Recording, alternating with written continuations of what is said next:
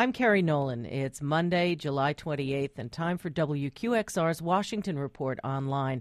Joining us now, as he does every week, is the New York Times' David Sanger. Good morning, David. Morning, Kerry. David, with this broadcast of the Washington Report, you have some bittersweet news for our listeners. I do, Kerry. Um, after a remarkable 67 year long uh, run, the Washington Report's going to go into retirement. I'll still be here. I'm writing for the Times and doing periodic analysis on our sister station, WNYC. But this Monday morning moment to discuss world events, I think, will end today. Uh, you know, I've been privileged to be its main voice for many years now, but its history is a pretty remarkable one. It began one evening in 1947 as a once a week broadcast out of the Times Washington Bureau. And the first one was done by Arthur Krock, who was a giant on the stage of Washington journalism from the 1920s through the 60s, and famously a friend, some historians have said too good a friend, of, of Joe Kennedy, the president's father. Uh, but over the years, many other times journalists have come aboard. At its peak, it ran every weekday morning.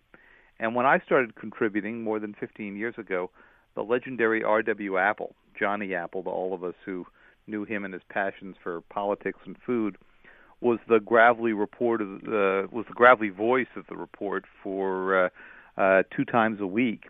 Johnny passed away several years ago, as did Robin Toner, who brought her incredible understanding of healthcare and social issues to the airwaves.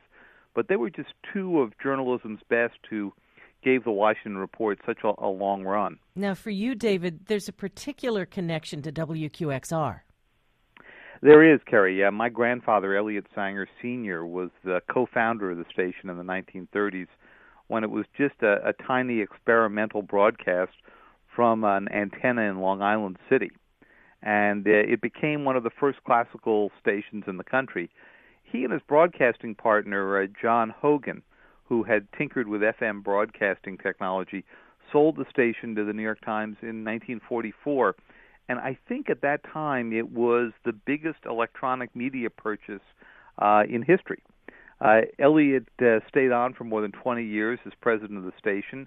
He was the one who started using Times journalists on the broadcast, figuring that a sophisticated musical audience wanted some sophisticated news as well. But there were other family members who were uh, in the enterprise. My grandmother, Eleanor Sanger, showed up to help at the station one day, and she stayed for decades as the program director. Uh, and one of her sons, Elliott Jr., produced a legendary program called Insight that brought Times foreign correspondents on the air. And then my dad, Ken Sanger, who's now in his 90s and still a QXR listener, spent some of his youth timing recordings. And one of my earliest memories is uh, sitting in the old Times uh, studios half a century ago unrolling news reports that whooshed into the broadcast booth in a pneumatic tube from the Times newsroom downstairs. And that seemed pretty high tech to a five year old. I bet. Any last thoughts about the Washington Report? Well, Kerry, for those who worry perpetually about the state of American journalism these days, I'd say relax a little. We now have access to far more news and far more analysis and far more video than we ever have in history. And that doesn't mean we don't have problems. Quantity often trumps quality. Urgency oftentimes gets in the way of understanding. No one's figured out the magic formula for making digital journalism steadily profitable. But we have a lot more chances to explore and explain the world than we did when I was opening those pneumatic tubes in the old Times headquarters. And we do it at a depth that never could have been imagined then. So I hope to continue to do that kind of reporting and analysis for years to come. And my thanks go out particularly to my friend Laura Walker, the president of New York Public Radio, who really saved WQXR at a moment when its future was deeply in doubt. And my thanks to you too, Kerry, for being such a great interlocutor in these past few years, and to all of your uh, fellow uh, colleagues at WQXR who've made the broadcast possible. It was our pleasure, David, and thank you.